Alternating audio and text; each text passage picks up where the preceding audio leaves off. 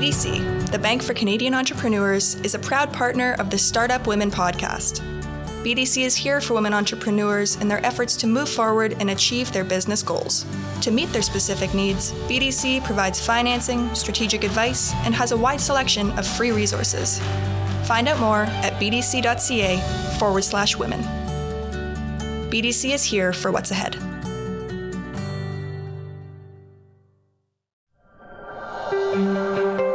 Scotiabank is proud to co present the Startup Women podcast. Through the Scotiabank Women Initiative, Scotiabank aims to help advance women led businesses with access to capital, education, and mentorship. To learn more, visit ScotiabankWomenInitiative.com.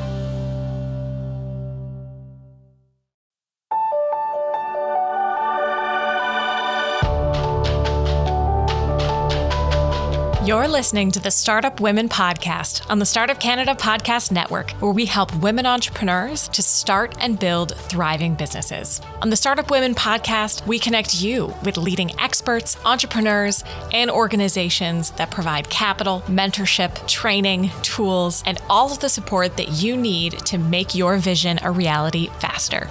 This podcast is a production of Startup Canada Canada's entrepreneurship organization, and is presented in partnership with the Business Development Bank of Canada and Scotiabank. I'm your host, Kayla Isabelle, CEO at Startup Canada. Welcome to the show. We are thrilled to have Zoe Schwan on our show today. Zoe is a certified entrepreneurship and business coach and a disabled entrepreneur coach leading at Zoe Schwan Business Corner. She works with disabled entrepreneurs who want to start and or grow their businesses. She also provides content creation, copywriting, ghostwriting, editing, and blogging support for her clients and consults with other businesses.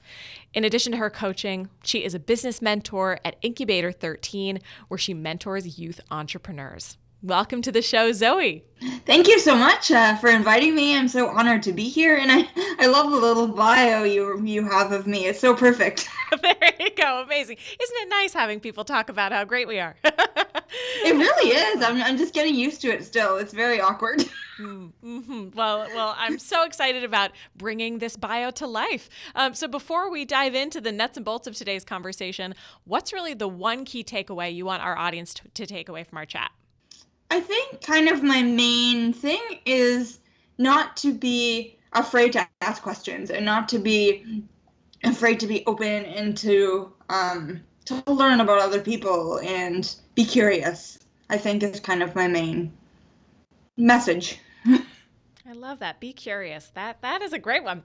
So let's let's dive into your entrepreneurial journey. Walk us through from the very beginning. Um, why did you launch um, your business corner? What did that look like in its infancy, and where are you at now? Uh, well, it started about five years ago when I was working as a part-time receptionist and I got laid off. Um, so I started blogging just for fun because I had always wanted to, and I figured I had the time, so why not? So I started doing that, and then kind of as I kept going, I realized how much I loved it.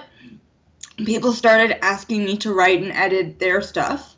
Um, so I slowly turned that into a business and started actually, my first business was called Word It Up because first I just focused on the writing and editing portion of everything.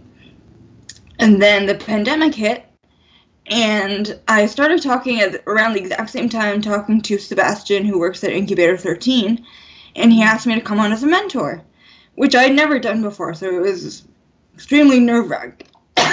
Sorry, nerve wracking. Um, but I said, sure, I'd love to help, so I did that.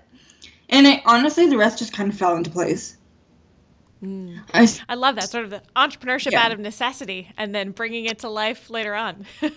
yeah, exactly. Like it kind of just happened on its own. Like I started mentoring and I realized um it just turned out that a few of my first mentees were disabled and I am too. Mm. And I figured that it was a good fit and then I realized that this type of service is not available really here in Ottawa and I was shocked. Mm. So I decided to do it myself.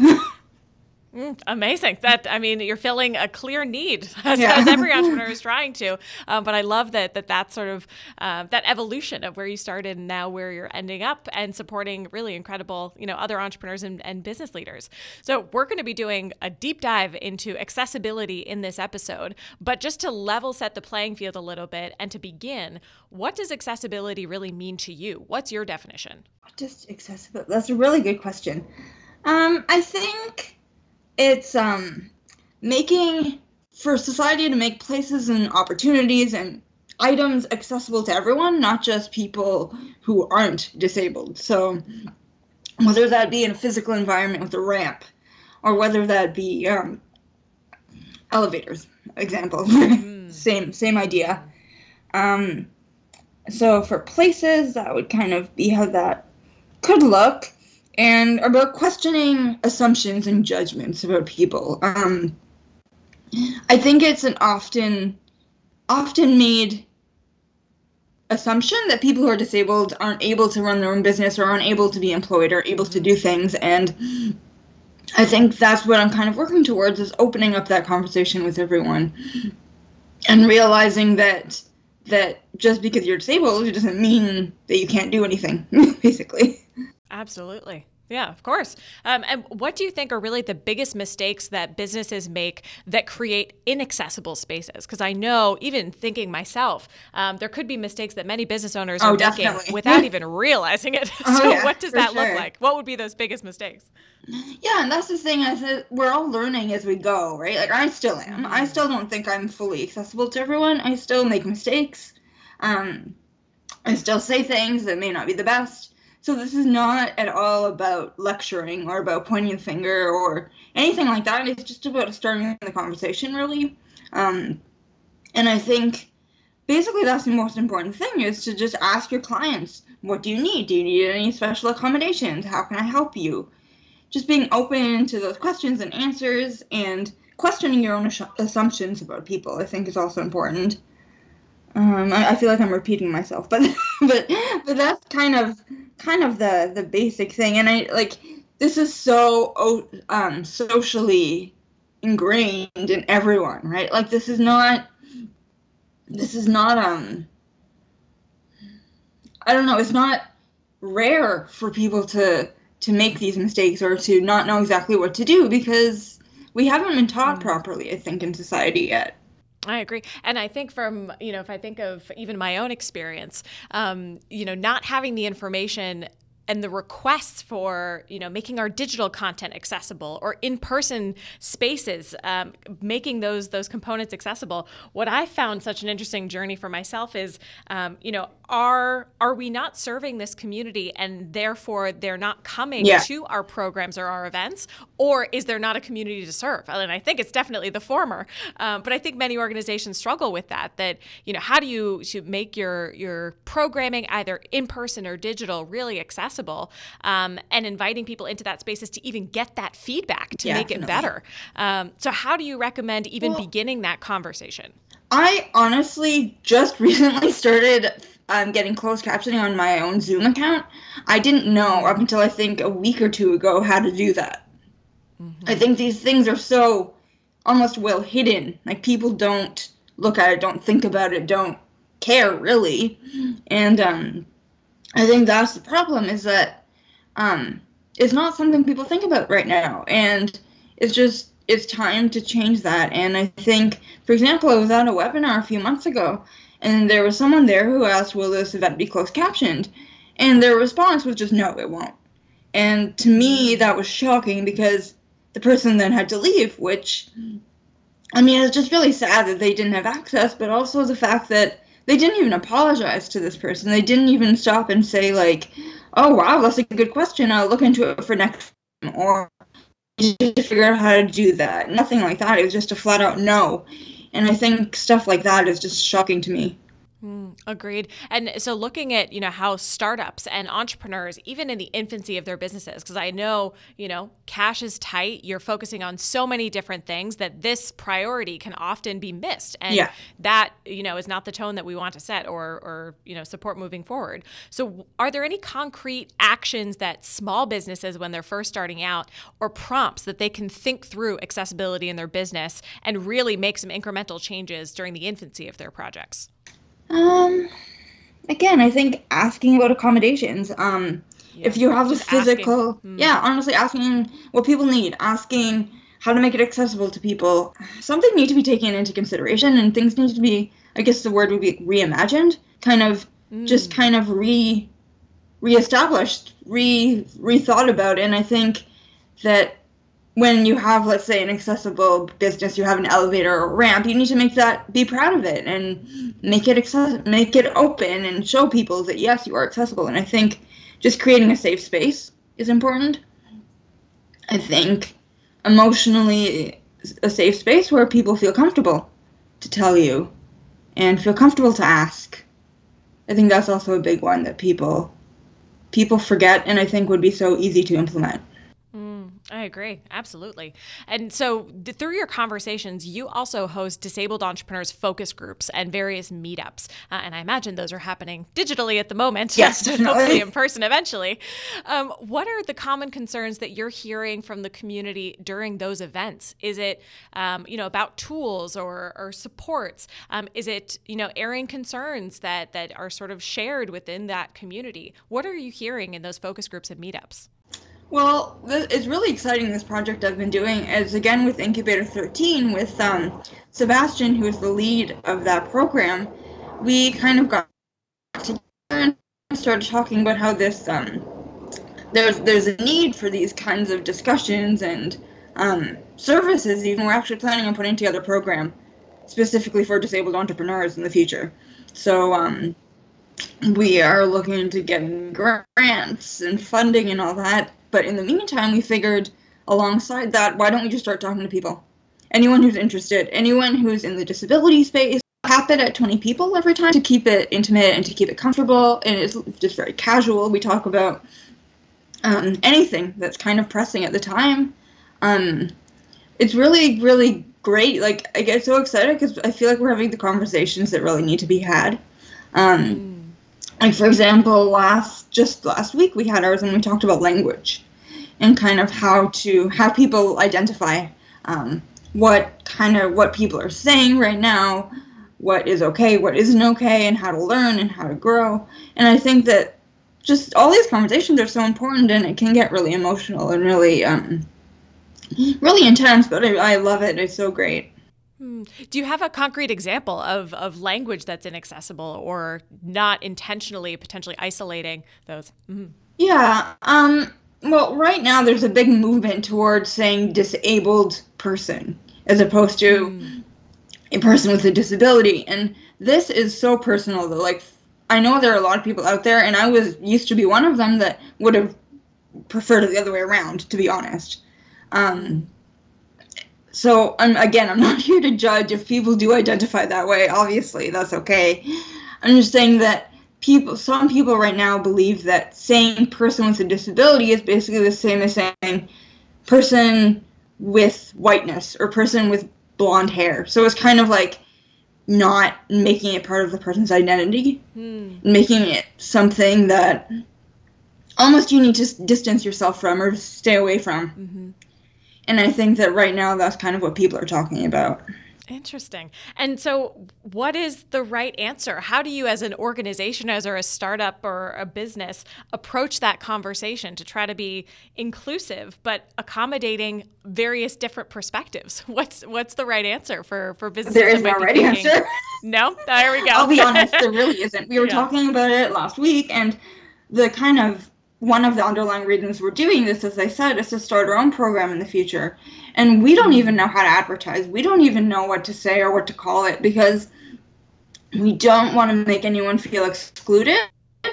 Mm. And we don't want to make anyone feel like they don't want to work with us because of the words we use, for example.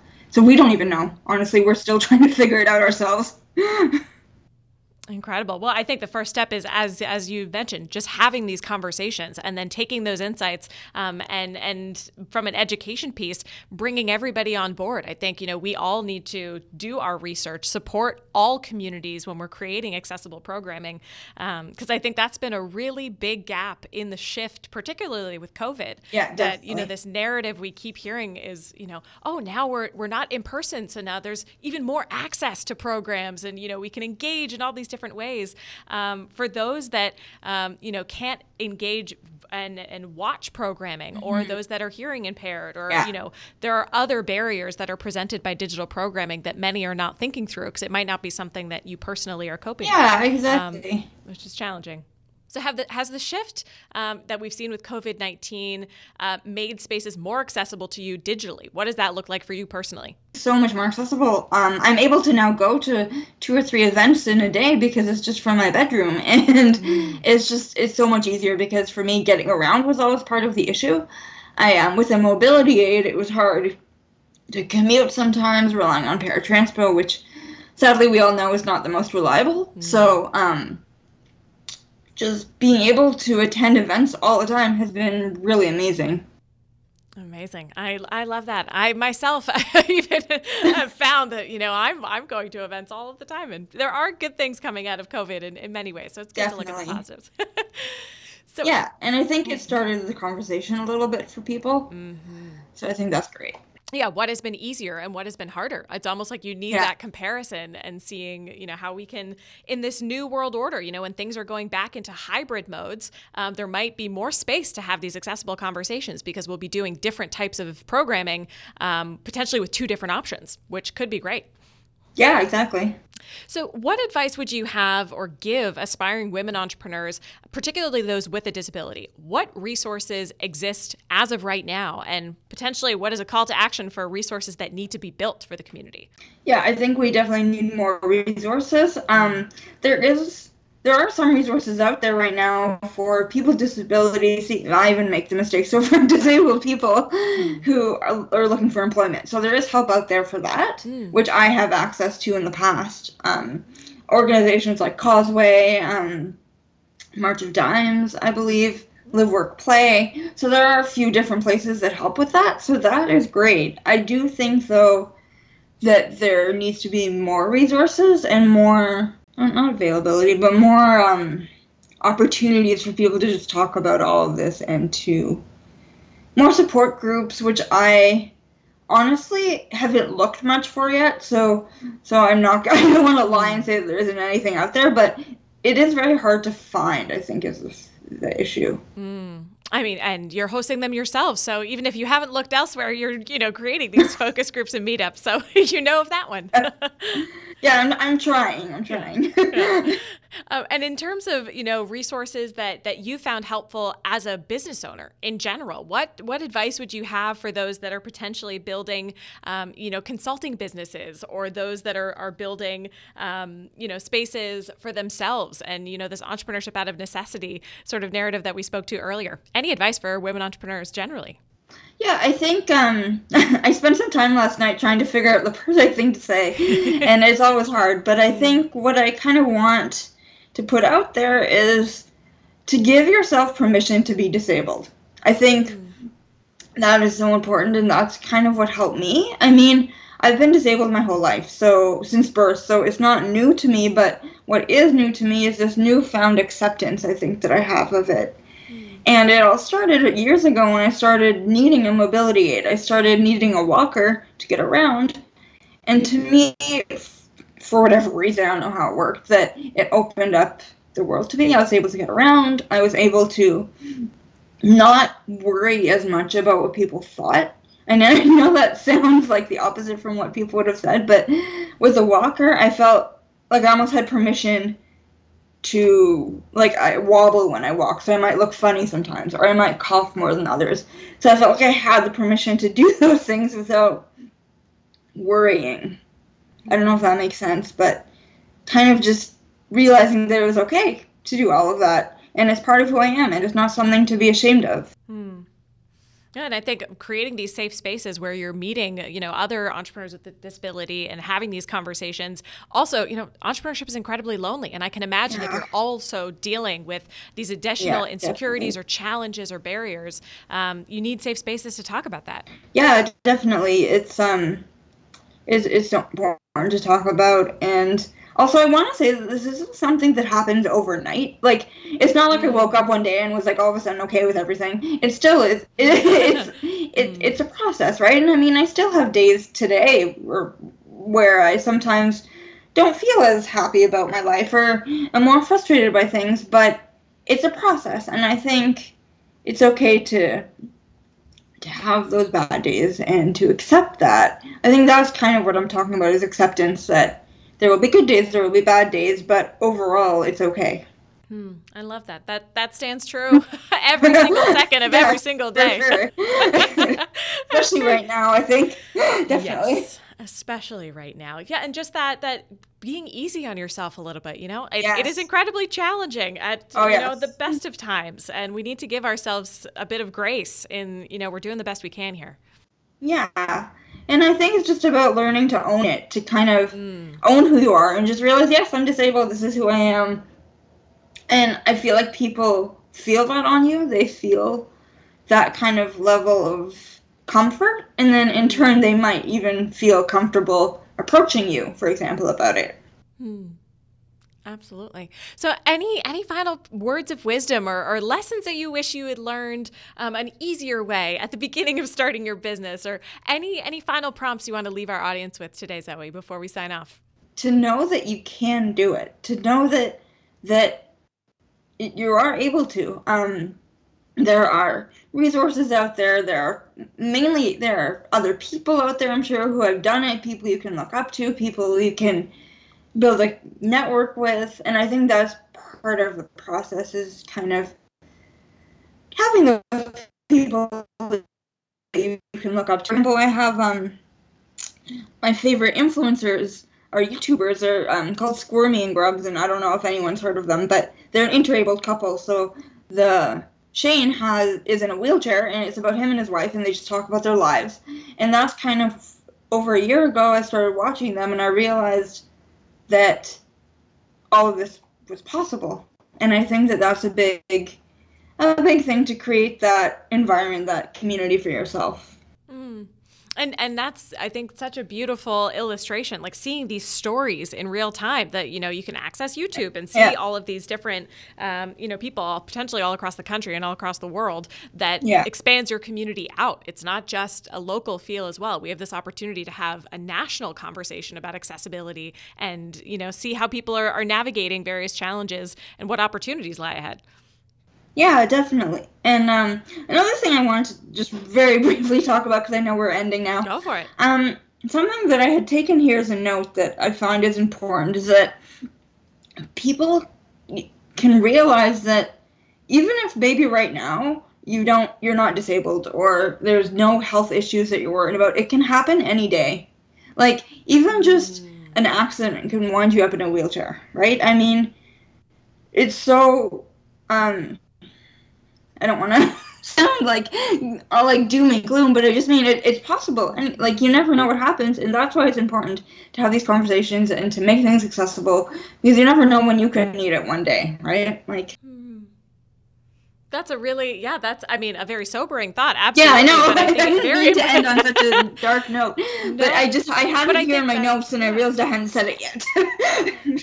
that's great. Well, and I think it it makes it um, you know it, it lands potentially a little bit heavier on you know how could this potentially impact me one day not yeah. that we should always be looking for something no. self-serving but, um, but but you're absolutely right and all of us are going to age you know there are moments and and areas that you know things will become less and less accessible as we just yeah. grow up um, so i think this conversation around you know creating these spaces um, now and to serve us in the future that's something that can can definitely resonate with everybody so i think that's actually actually a fantastic note to awesome. end on, Zoe. I think that's really important. Mm-hmm. Well, thank you so much, Zoe, for joining us on the Startup Women podcast, um, and and you know sharing your story um, and providing some really concrete advice and some really great perspective. I've really really appreciated this conversation. Thank you. Thank you so much for for having me. It's it's been amazing. Well, we wish you the best of luck, Zoe. We look forward to seeing how you continue your focus groups and meetups, um, and keep us posted on any programming. This could be an incredible um, you know moment for the community, and, and Startup Canada is here to support in whatever way we can. Thank you so much. Thank you for joining us this week on the Startup Women Podcast, where we help women entrepreneurs to start and build thriving businesses. Thank you to the Startup Canada production team, BDC, and Scotiabank for helping us to power women entrepreneurs. Visit startupcan.ca forward slash women to download the playbook Resources for Women Entrepreneurs with a comprehensive list of support for you and your business. And visit startupcan.ca for the latest episodes of the Startup Canada podcast, hosted by Rick Spence, and plug into the Startup Canada network. Until next time, I'm Kayla Isabelle. It's time to choose to challenge the status quo and unleash the economic potential of women.